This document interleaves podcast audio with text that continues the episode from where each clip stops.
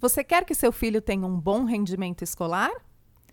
Mudanças culturais no modo de criarmos nossas crianças têm impactado a qualidade do ensino. Pesquisas norte-americanas comprovam o declínio de resultados na vida escolar, mesmo tendo sido reduzido o número de alunos em cada sala de aula e aumentado o número de professores.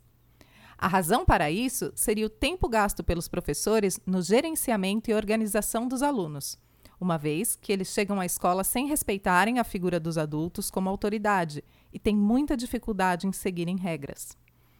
Quando essa criança chega à escola habituada a agir assim, ela demanda um tempo de seus professores que poderia ser melhor utilizado de outra maneira, em prol de todos.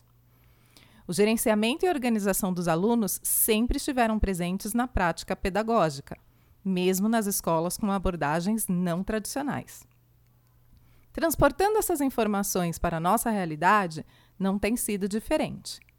Por óbvio, não podemos generalizar e dizer que todas as crianças estão agindo da mesma forma, mas as porcentagens em cada grupo são expressivas, o que implica nos processos de todos os presentes.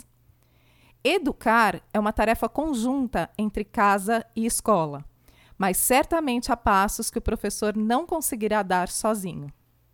Em todo ambiente de convívio social haverá regras, até mesmo na praia de nudismo. Por mais que uma escola trabalhe com um aluno agente e responsável por seu próprio conhecimento, sem conseguir ouvir as instruções de seus professores, eles terão seu aprendizado defasado. Dica para que seu filho aprenda melhor: ensine-o que ouvir atentamente as instruções de seus professores é essencial.